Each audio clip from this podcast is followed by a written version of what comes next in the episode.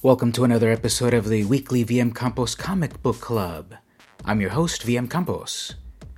This is the podcast where I answer what am I reading this week. This week I've picked up The Four Color Comic Book History of Comics, USA 1898 to 1938. This is a series from IDW that chronicles the history of comic books, both in the West and in the East. The creative team is written by Fred Van Lente, art by Ryan Dunlavey, colors by Adam Guzowski, and letters by Fred Van Lente. I really like the concept of this book.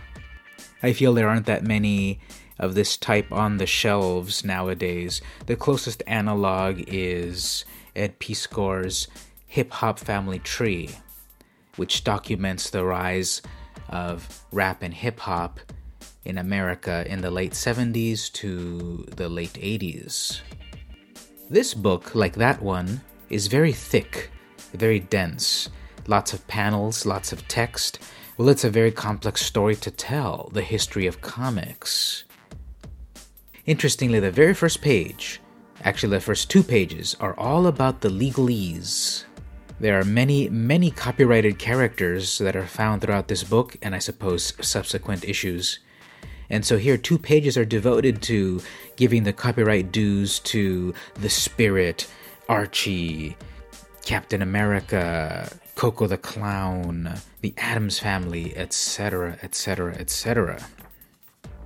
And then the book starts on October 18th, 1896, with the first publication of The Yellow Kid, which is defined as the first comic strip.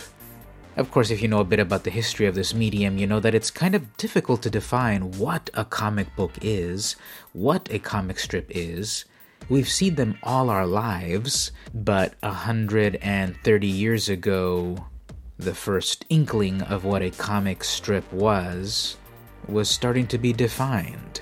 So this book goes back on to that point and also to mention the first political cartoon in the 1500s the first comics that used word balloons in the 18th century, and the vaudeville acts of the late 19th and early 20th centuries.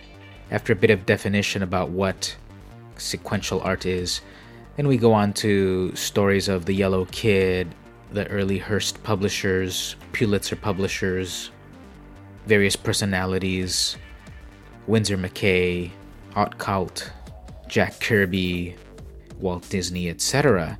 So it's a very, as I said, dense book. I like that. There's a lot to learn in this medium. Personally, I've been reading and collecting comics for 30 years, and there's a rich history there. I've read various versions in other books, but I like that a comic book is presenting the comic book history of comic books. The writing is top notch, it's detailed, great explanation and keeps you interested in the story. The art is very cartoony, it gets the point across. I'm not particularly liking it, unfortunately. It dabbles a bit more in the amateur range, I feel, but clearly better than what I could accomplish there are several bits here that, of history that I was not aware of and welcome learning about it, such as the prototype of the seven dwarves from Disney's Snow White. Apparently, there was a jaunty dwarf, Tubby, Puffy, Shorty, Scrappy, and so forth. There's a page on the comic book Her Story of Comics, and we start off with Nell Brinkley, the Queen of Comics. So it's one page that explains, from the female perspective, who was integral to the evolution of comics. I'm very interested in the continuation of this series because it's a rich history, the medium of comics. This week I read the four color comic book history of comics, number one from IDW. This has been the weekly VM Campos Comic Book Club. See you next week.